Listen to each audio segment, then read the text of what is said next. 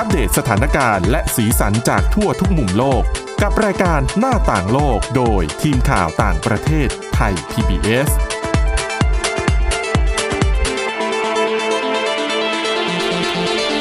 สวัสดีครับ ต้อนรับคุณผู้ฟังสู่รายการหน้าต่างโลกนะครับ วันนี้พบกับผมก้าวพงศธรสุขพงศ์และคุณกรีนจิรวัตรมาสุขนะครับ แล้วก็มีน้องนักศึกษาฝึกงานอีก 2 คนจากมหาวิทยาลัยธุรกิจบัณฑิต น้องน้ำฝนแล้วก็น้องนัดครับ สวัสดี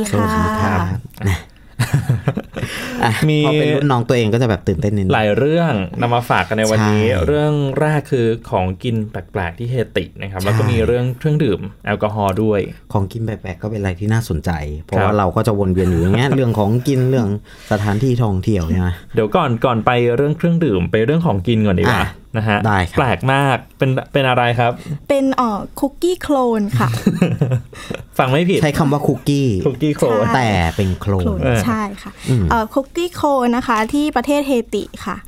คือด้วยปัญหาด้านภัยธรรมชาติ แล้วก็ความแห้งแล้งเนื่องจากสภาพภูมิประเทศนะคะ ไม่เอื้ออำนวยต่อการเพาะปลูกรวมถึงความผันผวนด้านการเมืองเศรษฐกิจภายในประเทศเฮติเนี่ยทำให้ประชาชนจำนวนไม่น้อยในประเทศเฮติ โดยเฉพาะกลุ่มคนยากจนนะนะคะ ที่เอ่อไม่มีรายได้ที่จะเพียงพอมานำมาซื้ออาหารให้พอสำหรับทุกคนในครอบครัวได้อะค่ะอืมแล้วก็เฮติก็เป็นอีกหนึ่งประเทศที่ได้รับผลกระทบของการปรับขึ้นราคาทั่วโลกด้วย เนื่องจากว่าเฮติเนี่ยเป็นประเทศที่ต้องพึ่งพิงสินค้านำเข้ามากกว่า 40%รวมถึงอาหารด้วยค่ะครับความจำเป็นในการบริโภคอาหารเนี่ยก็ทำให้ราคาของอาหารพุ่งสูงขึ้น ซึ่งก็เป็นผลมาจากการปรับขึ้นราคาทั่วโลกด้วย ซึ่งการปรับขึ้นราคาเหล่านี้นะคะ ก็ส่งส่งผลกระทบอย่างมากต่อชาวเฮติที่ยากจนนะคะทำให้พวกเขาไม่มีทางเลือกอื่น นอกจากหันไปรับประทานโคลน เพื่อแก้ปัญหาเรื่องอาหารค่ะใช่ต้องปรุงอะไรเป็นพิเศษไหมครับเดี๋ยวก่อนคือตัวตัว คือกำลังนึกว่า กินโคลนเพียวๆนี่คือเอาจริง ๆ เอาจริง ๆ ตัวโคลนเนี่ย อย่างที่น่าจะทราบกันอยู่แล้ว อย่างช้างอย่างเงี้ยก็กินดินโป่ง ดินโป่งคืออะไร มันก็คือโคลนชนิดหนึ่ง เข้าใจไหม เพราะฉะนั้นในดินโป่งมันมีอะไร มีแร่ธาตุ ในโคลนมันก็มีแร่ธาตุใช่สิ่งหนึ่งที่ได้จากการทานโคลนเนี่ย คือ คือไม่ได้แนะนำให้ทุกคนไปทานนะ แต่ว่ามันก็ มันก็ มันก็มีแร่ธาตุใช่ซึ่งมันก็ชดเชยสิ่งที่น้องเขาพยายามอธิบายว่า มันมีปัญหาเรื่องของอ่าอาหารครับ ภาวะอาหารที่ขาดแคลน แล้วก็ตัวเลือกมันไม่ได้เยอะ มันก็เลยจะต้องทาน ใช่ แต่ว่าคุกกี้โคลนเนี่ย ไม่ใช่โคลนเฉยๆนะคะ คือเป็นโคลนที่เอามาผสมกับเนยแล้วก็เกลืออแล้วก็นำไปทำให้เป็นแผ่น แล้วก็ตากแห้งแล้วก็นำมารับประทานใช่ค่ะเขาจะตากกันเหมือนกับตากปลาหมึกตามใช่ตามชนบุเป็นรีแผ่นๆๆอะไรอย่างเงี้ยแต่ว่าอันเนี้ยเขาจะตากบนแผ่นหินอืมใช่ ใช่เป็นเหมือนแผ่นหินเป็นแผ่นๆๆเหมือนอ่าคุกกี้คล้ายๆ แต่ว่าไม่มีแป้งผสมมันเหมือนมีแต่เอ้ยโคลนมันจะมีขนมอะไรชนิดหนึ่งที่ขายตามร้านกาแฟที่เป็นแบบแผ่นแผ่นบางๆบางๆ เออ มันจะเป็นลักษณะคล้ายอย่างนั้ใช่นนะใช่เป็นอย่างนั้นอ่าคือเราก็เคยเห็นคือทั้งคุกกี้โคลนเนี่ยไม่ใช่คือทั้งเด็กแล้วก็ผู้หญิงรวมถึงสตรีมีครรภ์เนี่ยเขาก็เลือกที่จะรับประทานอาหารชนิดนี้เพื่อยังชีพด้วยค่ะอืมแต่การรับประทานคุกกี้โคลนเนี่ยก็มีผลกระทบต่อสุขภาพ ด้วยอืมโดยที่ทางแพทย์ในเฮติเนี่ยเขาก็บอกว่าการรับประทานคุกกี้โคลนเนี่ยมีความเสี่ยงสูงต่อการที่ร่างกายจะขาดสารอาหารครับแล้วก็ยังคุกกี้โคลนมันสามารถดูดความชื้นทั้งหมดจากปากเราได้ด้วยอืมอืมก็แน่น่ะ เคี้ยวเข้าไปปุ๊บมันก็หนึบเลยอะใช่คือนะคือมันก็จะติดอยู่ในปากของเราด้วย คือเคยดูสารคดีแหละเรื่องเนี้ย เรื่องครับเกี่ยวกับ คือนอกจากจะบอกว่านอกจาก เขาจะต้องทานคุกกี้โคลนในฤดูที่เขาทำการเพาะปลูกเนี่ย ที่บอกว่าการเพาะปลูกมันมีปัญหา มันก็จะมีการระบาดของตั๊กแตนอืมแน่นอนในช่วงนี้ก็กำลังมีอยู่เนาะตั๊กแตนทอดครับ และตั๊กแตนต่างๆ แต่ที่มหัศจรรย์พอๆกับคุกกี้โคลนเนี่ยก็คือเบอร์เกอร์ที่ทำจากยุงอืมเคยได้ยินไหมเคยได้ยินเรื่องเบอร์เกอร์ยุง คือชาวเฮติเนี่ย ก็จะใช้กระมังที่เป็นเหมือนกระมังซักผ้าเนี่ย คือพอตกกลางคืนเนี่ยยุงมันจะเยอะมาก แล้วยุงบ้านเขามันไม่เหมือนกับยุงบ้านเราที่แบบเป็นยุงแคระยุงแกนยุงตัวเล็ก ๆ ที่กัดเจ็บเป็นยุงตัวๆแต่ยุงใหญ่บ้านเขาเป็นยุงตัวใหญ่ ยุงตัวใหญ่ มันก็ไม่ได้ใหญ่แบบใหญ่เท่าหมาเท่าแมว แต่มันก็คือยุงตัวใหญ่อะมีลักษณะใหญ่ เออเขาก็จะใช้กระมังเนี่ย กวาดไปบนท้องฟ้าตบไปซ้ายตบไปขวาคือยังแล้วไงก็ได้ อืมมันก็จะมียุงที่มัน ตายที่มันติดเคยเคยขับรถแล้วก็มียุงเป็นกติดระจกบริเวณกระจกหน้ารถกระจังหน้ารถอะไรเงี้ยมันก็จะติดไปในกระมังอย่างนั้นอะแล้วก็รวบรวมจากกระมังกวาดมาเรื่อยๆ แล้วก็สะสมสะสมสะสมจนกระทั่งแบบเอ่อมันเป็นก้อนเบอร์เกอร์ แล้วก็เอาไปทอดกับน้ำมันที่น้ำมันน่าจะใช้มาหลายครั้งมากแล้ว ครับ แล้วก็ทอดเป็นก้อนเบอร์เกอร์ กินกับขนมปังบ้าง กินกับอะไรบ้าง เป็นเบอร์เกอร์เนื้อยุง ก็พยายามปรับตัวนะครับ ใช่มันเพื่อความอยู่รอด คือเขาก็บอกว่ายุงมันก็เป็นแหล่งโปรตีนชนิดหนึ่ง ใช่ไหมล่ะมันก็เหมือนสัตว์แต่มันเป็นสัตว์เล็ก ครับค่ะอืใช่มมันเป็นแมลงหรือเปล่านะ น่าจะแมลงแมลงครับปะยุงไม่แน่ใจนะฮะ อ่า นั่นแหละอืมถึงถึงแม้ว่าคุกกี้โคนเนี่ย จะเป็นเอ่ออาหารยังชีพนะคะแต่ครับว่าทางผู้อำนวยการกระทรวงสาธารณสุขของเฮติเขาก็อืมไม่ได้สนับสนุนให้รับประทานคุกกี้โคนนะคะแล้วก็ถึงแม้ว่าทางการจะพยายามหยุดยั้งไม่ให้คนเฮติรับประทานคุกกี้โคนนะคะ เพราะว่ามันเออมันสกปรกแล้วก็มีผลกระทบมีความเสี่ยงต่อร่างกาย แต่ว่าทางเลือกของพวกเขาก็มีไม่เยอะอะค่ะ อย่างแรกรัฐบาลต้องทำให้เศรษฐกิจดีก่อนใช่น่าจะฝากไปถึงรัฐบาลอะจ้ะค่ะต่อครับ ปลาฮาไปเป็นกินเครื่องดื่ม เครื่องดื่มอืมของมันเมาหรือเปล่ามึนเมาไหมอะ มันเมานิดนึงก็ได้อะนะฮะค่ะ ก็เป็นเรื่องของไวน์แหละค่ะ ที่ครับประเทศเยอรมนี แต่ทีเนี้ยไวน์ไอซ์ไวน์ของประเทศเยอรมนีได้รับผลกระทบจากสภาพอากาศที่อุ่นขึ้น เนื่องจากไอซ์ไวน์หรือไวน์หวานเนี่ยค่ะ เป็นทำมาจากองุ่นที่ต้องกลายเป็นน้ำแข็งคาต้นค่ะ เหมือนองุ่นแช่ freeze เหมือนองุ่นแช่ freeze อะค่ะ คือเวลาเราเวลาเราจะสังเกตเมืองหนาวอะเวลาเขาปลูกอย่างเงี้ย มันก็จะอยู่นอกบ้าน แล้วเวลาใช่อากาศค่ะมันเปลี่ยนอะมันเป็นน้ำแข็งอะข้างในมันก็จะกลายเป็น freeze เป็นน้ำแข็งอืมใช่ข้างในองุ่นเพราะว่าเนื้อองุ่นมันประกอบไปด้วยน้ำถูกไหมค่ะอะแต่ว่าเก็ตการที่มันแช่แข็งเนี่ยจะทำให้รสชาติของไวน์ตัวนี้ค่ะ หวานกว่าไวน์ชนิดอื่น ๆด้วยค่ะอืมและการผลิตไวน์นี้ชนิดนี้ก็ผลิตได้แค่ปีละครั้ง และสามารถผลิตได้แค่ในประเทศที่มีอากาศเย็นจัดลบ7องศาค่ะ อย่างประเทศเยอรมนีแคนาดาหรือออสเตรียนะคะ แต่ด้วยสภาพอากาศที่สูงขึ้นในฤดูหนาวทำให้ไม่สามารถผลิตไอซ์ไวน์ได้ค่ะครัในบอย่างเมื่อปีที่แล้วค่ะ ปี 2019 เมื่ออุณหภูมิลดต่ำลงถึงไม่ไม่มีภูมิภาคไหนที่สามารถผลิตไอซ์ไวน์ได้เลย เพราะว่า ไม่มีภูมิภาคที่มีอุณหภูมิต่ำใช่ค่ะ และจัดเป็นปีที่มีอุณหภูมิสูงที่สุดเป็นอันดับสองตามสถิติโลกค่ะอืมค่ะ ส่งผลให้การผลิตลดลงมากที่สุดในประวัติศาสตร์ของเยอรมนีค่ะ และเนื่องจากเป็นปีแรกที่ไม่สามารถผลิตได้เลยทั่วประเทศค่ะ ทางสถาบันวายเยอรมนีออกมาระบุว่าถ้าในปีต่อ ๆ ไปยังมีอากาศที่อุ่นขนาดนี้ ไอซ์ไวน์ของประเทศเยอรมนีเนี่ยคงหายากกว่าเดิม ราคาก็จะพุ่งปรี๊ดไปอีกใช่ค่ะ จากเดิมที่ก็ผลิตได้น้อยอยู่แล้วตามธรรมชาติอืมเพราะมีผลผลิตที่น้อยจ้ะค่ะ ก็เลยจะส่งผลพวงไปเรื่อยๆ ในปีถัดๆไปอืมค่ะ และไม่ใช่ปัญหาแค่เรื่องภูมิอากาศนะคะ มีปัญหาเรื่องช่วงการเก็บเกี่ยวด้วยค่ะ พอน้ำแข็งของตัวองุ่นค่ะ จับช้าลงก็สามารถเก็บเกี่ยวได้ช้าลงอืมแต่ในขณะเดียวกันคือองุ่นสุกเร็วขึ้นอืมพอมันสุกเร็วขึ้นเนี่ย ก็ทำให้องุ่นมีโอกาสล่วงหล่นไปก่อนที่เราจะเก็บเกี่ยวได้อีกค่ะก็ทำได้ยากขึ้นนั่นเองค่ะนะจ๊ะเป็นผลกระทบมาจากภาวะโลกร้อนแหละค่ะ อย่างเมื่อก่อนหน้านี้ก็มีงานวิจัย ภาวะโลกร้อนที่ทำให้เกิดวิกฤตขาดแคลนเบียร์ทั่วโลกเหมือนกันค่ะอืมเนื่องจากภัยแล้งและ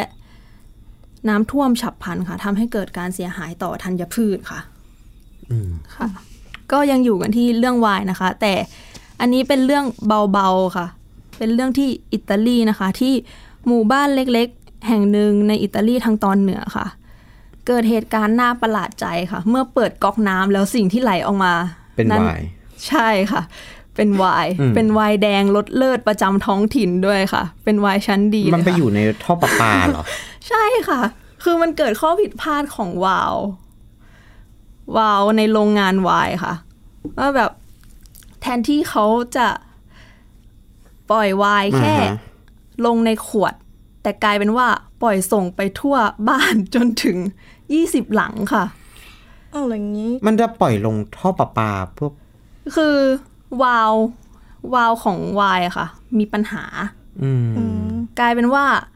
วายนั้นถูกอัดลงท่อประปาแทนด้วยความที่ตัววายเอง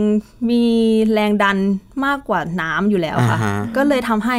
พอมันเกิดการรั่วไหลอย่างเงี้ยค่ะ มันเลยไปได้เร็วและแรงกว่าปกติอืม กินแต่น้ำก๊อกกันเป็นว่าเล่นเลยนี่ก็ต้องเอาขวดมาลองนะอืมมีเฮทั้งหมู่บ้านเลยค่ะอืมค่ะ แต่กว่าเขาจะรู้ค่ะ ก็นานไปถึงสามชั่วโมงแล้วค่ะ ปล่อยปล่อยวายทิ้งกันไปถึงหนึ่งพันลิตรค่ะ กลายเป็นเรื่องปาฏิหารย์ว่าตามตามตามศาสนาคริสต์ที่น้ำกลายเป็นไวน์ป่ะโอ้โหอ๋อนะก็ไม่ทราบเหมือนกันนะคะอะ ไหนๆก็เราก็ไปอยู่ที่สิ่งของมึนเมากันแล้วใช่ไหมอ่าคือตอนเนี้ยอย่างที่ทุกคนเข้าใจเนี่ยมันก็มีปัญหาเรื่องของการล่วงละเมิดทางเพศ ปัญหาการข่มขืน ทีนี้ที่ผมพากลับไปที่ฟลอริดาไปที่สหรัฐอเมริกา คือมันมีบริการบริการหนึ่งที่จะช่วยให้คุณผู้หญิงที่อยากจะไป hang out กับเพื่อน หรือว่าไปนัดเดทที่บาร์ที่ผับอะไรอย่างเงี้ย สะดวกใจมากขึ้น คือตอนนี้มันยังไม่อ่ามันอยู่ในกระบวนการของการสื่อสารกับเจ้าของบาร์แล้วก็อะไรอย่างเงี้ยคือกำลังกำลังสื่อสารกำลังทำกัน ก็คือเขาตั้งคำถามว่าถ้าเกิดว่าคุณเป็นผู้หญิงเนี่ยแล้วคุณอยากจะไปเที่ยวบาร์คนเดียว อยากจะไปดื่ม อยากจะไปนัดเดทกับใครสักคนอะไรอย่างเงี้ยแต่ปัญหาสำคัญณตอนนี้ที่จะต้องคิดกันอย่างแรกเลยเนี่ยก็คืออเรื่องของความปลอดภัย ถูกไหมเพราะว่าเป็นผู้หญิงคนเดียวจะออกไปดื่มคนเดียวแล้วถ้าเมาทำไงอืมอืมแล้วถ้าเกิดว่าเป็นผู้หญิงไปนัดเดทแล้วไปเจอคนร้ายจะทำยังไง อยากจะปลีกตัวหนีจะทำยังไง มันเป็นปัญหาที่พบเจอบ่อยในสภาวะของสังคมรอบมหาวิทยาลัยอ่ามหาวิทยาลัยนะฮะเขาก็เลยมีกลุ่มคนกลุ่มหนึ่งเนี่ยคิดบริการรับให้กับลูกค้ามา เขาบอกว่า ถ้าเกิดว่าลูกลูกค้าเนี่ยรู้สึกว่าไม่ปลอดภัย ก็จะสามารถขอความช่วยเหลือจากบาร์เทนเดอร์ได้โดย ที่แบบว่าไม่ได้เป็นการกระโตกกระตากเพราะว่าถ้าเกิดว่าคนที่จะทำร้ายเราเนี่ยเขาบังคับเราอยู่ข้างๆ เนี่ย เราจะไม่สามารถพูดอะไรที่แบบว่าที่ที่มันกระโตกกระตากได้ เพราะว่าโจรก็จะรู้ตัวถูกไหมครับคนที่จะทำร้ายเราก็จะรู้ตัว เขาบอกว่าขั้นตอนง่าย ๆก็คือให้สั่งเครื่องดื่มที่ชื่อว่า angel shot พอเราสั่งกับบาร์เทนเดอร์ว่า angel shot ปุ๊บเขาก็จะรู้เลยว่า อ่า จะต้องมีอะไรสักอย่างหนึ่ง แล้วอ่าพนักงานก็จะถามว่าต้องการอะไรเป็นพิเศษไหม โดยที่คนที่สั่งเนี่ยก็จะต้องพูดรหัสลับหนึ่งในสามรหัสลับก็จะมีประกอบด้วย neat อ่า neat เนี่ยมันหมายถึงว่าให้เจ้าหน้าที่ในบาร์เนี่ย พาไปส่งที่รถของตัวเองอันนั้นคือหนึ่งสอง on the rock เหมือนชื่อแอลกอฮอล์นะอ่า on the rock ถ้าเกิดว่าพูดต่อจากคำว่า o shot เนี่ยจะคือให้เจ้าหน้าที่ในบาร์เรียกรถให้ กับ3 with line อันนี้ก็จะคือให้เจ้าหน้าที่ในบาร์เรียกตำรวจ คือรุนแรงสุดนะเขาบอกว่าสำหรับที่มาของไอเดียเนี้ยเกิดขึ้นจากสถาอ่าสภานักเรียนของ FAU ได้ร่วมกันคิดหาวิธีป้องกันนักเรียนโดย คนหนึ่งเนี่ยสมาชิกสภาเนี่ยบอกว่าอ่า ได้เปิดเผยกับสำนักข่าว CNN นะว่าทุกคนจะร่วมมือกันกับเจ้าของบาร์แล้วก็จะไปคุยกับเจ้าของบาร์ว่ามันเป็นไอเดียหนึ่ง โดยจะติดโปสเตอร์เนี้ยไปทั่วบาร์ก็คือเขาเปิดเผยว่านักเรียนเนี่ยเขามีไอเดียเนี้ยจากช่วงฤดูร้อนเนื่องจากเขาเนี่ยไปไปประสบพบเจอกับคนที่กำลังจะถูกลวนลาม แล้วก็ ผู้จัดการบาร์ก็บอกว่าเออเนี่ยมันควรจะต้องมีข้อความสื่อสารกันเพื่อให้รู้ว่าลูกค้าต้องการนะ ต้องการความช่วยเหลือโดยที่แบบว่าไม่ไม่กระโตกกระตากแล้วก็มีการเสนอขายไปไอเดียเนี้ยไปรอบๆบาร์ซึ่งแจ้งไปทางมหาวิทยาลัย ซึ่งส่วนใหญ่เนี่ยพอมันเป็นกิจการของนักศึกษามหาลัยก็จะต้องสนับสนุนเงินทุนใช่ไหมในการทำโปสเตอร์ในการทำอะไรต่างๆ แต่ว่ารอบเนี้ยนักศึกษาก็ร่วมมือกันเอง ไม่ได้ของบจากทางมหาลัย เพราะว่าเห็นว่ามันเป็นเรื่องส่วนตัวของนักศึกษาที่ต้องการจะไปเที่ยวกลางคืน อืมมันก็เป็นจุดหนึ่งที่เป็นการปรับปรับเขาเรียกว่าอะไรอะความปลอดภัยให้มันอยู่ในรูปในรอยอะอืม แล้วก็เขาบอกว่ามันมีสถิตินะว่า ผู้หญิงที่เป็นเหยื่อของการข่มขืนเนี่ยร้อยละแปดสิบเอ็ดจุดสามเปอร์เซ็นเนี่ย จะมีอายุต่ำกว่ายี่สิบห้าปี ซึ่งก็ตรงกับกลุ่มนักศึกษาพ อดี เห็นไหมข้อมูลนี้มันก็ชี้ให้เห็นว่า มาตรการในการป้องกันอันตรายจากการข่มขืนเนี่ยที่จะเกิดขึ้นน่ะเป็นเรื่องสำคัญ ไม่ว่าภาครัฐหรืออะไรก็จะต้องมีส่วนร่วม แต่อันนี้ก็คือเป็นการปรับตัวของนักศึกษาเองเอาละครับ เดี๋ยวช่วงต่อไป ไปติดตามเรื่องโควิด -19 กันต่อนะคครัรับบผมจะมาดูว่าแต่ละประเทศเนี่ยเขามีการใช้ Open Data หรือว่าข้อมูลเปิดในการจัดการกับการระบาดอย่างไรกันบ้างครับ หน้าต่างโลกโดยทีมข่าวต่างประเทศไทย PBS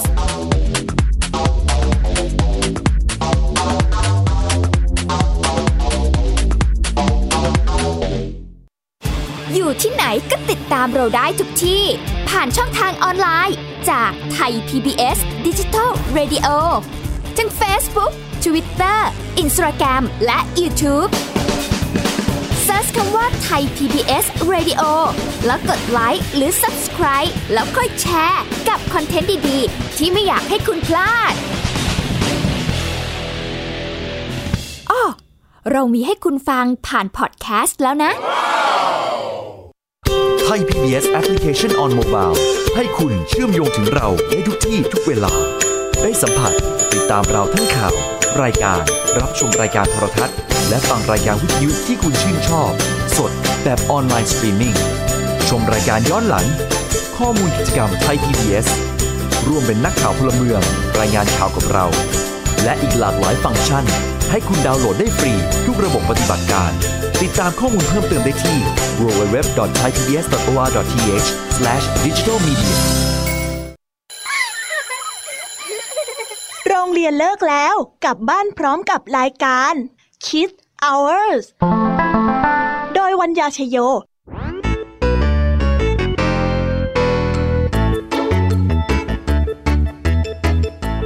พบกับนิทานคุณธรรมสอนใจกับครูไหวใจดีว่า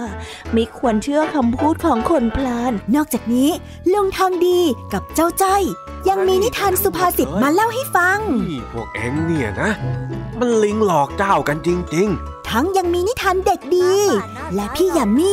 เล่านิทานสนุกสุดหันษาให้น้อง ๆ ได้ฟัง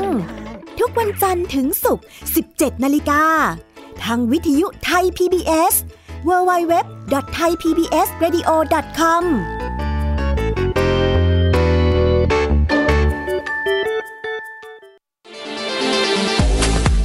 หน้าต่างโลกโดยทีมข่าวต่างประเทศไทย PBS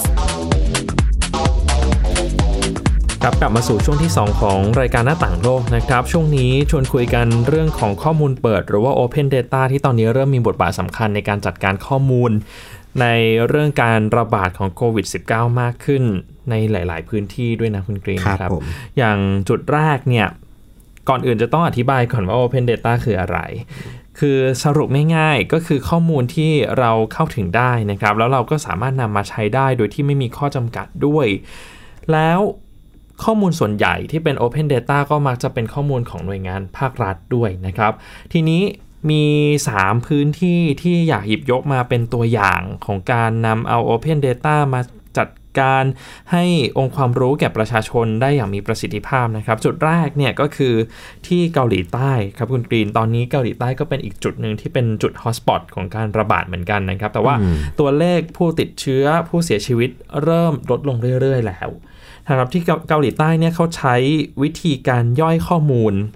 ของศูนย์ควบคุมและป้องกันโรค ที่ปกติก็จะอัปเดตข้อมูลตลอดเวลาว่า ตอนนี้มีผู้ติดเชื้อเท่าไหร่เสียชีวิตไปเท่าไหร่ แต่ว่าข้อมูลของทางการมักจะเป็นตัวอักษรยาวๆ คนก็รู้สึกว่าข้อมูลพวกนี้เข้าใจยากแล้วก็อืมบางคนไม่เกินเจ็ดบรรทัดไม่อยากจะอ่านครับผมนะครับ ทางภาคเอกชนเกาหลีใต้ก็เลยใช้วิธีพัฒนาแอปพลิเคชันขึ้นมาครับ แล้วก็นำข้อมูลของทางการเนี่ย มาแปลงเป็นภาพแผนที่ทำให้คนที่ติดตามแอปพลิเคชันเนี่ยเข้าใจได้ง่ายขึ้นนะครับ มี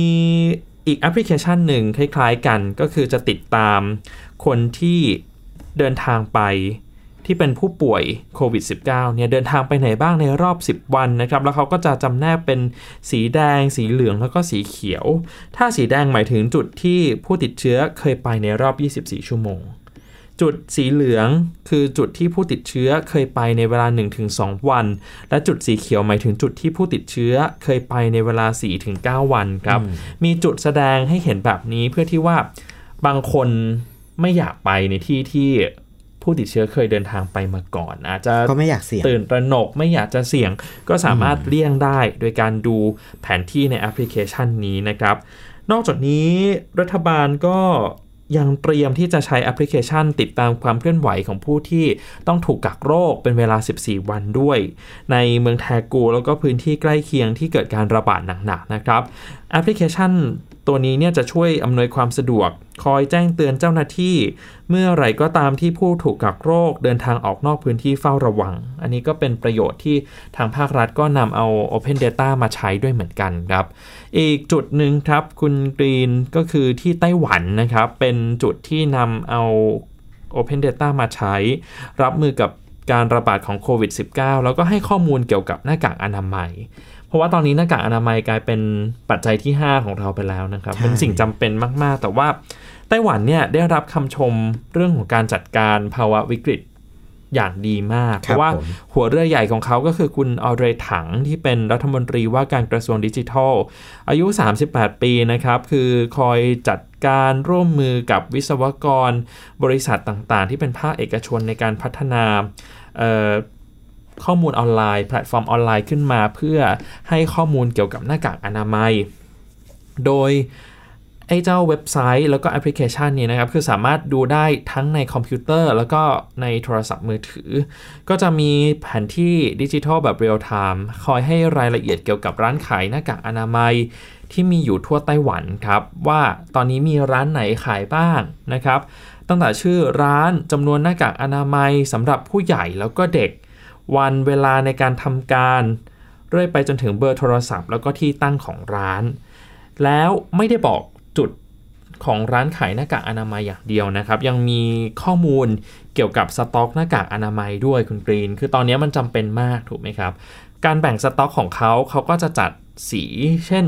สีเขียวก็แสดงว่ามีหน้ากากอนามัยเหลืออยู่เกิน 50%อืม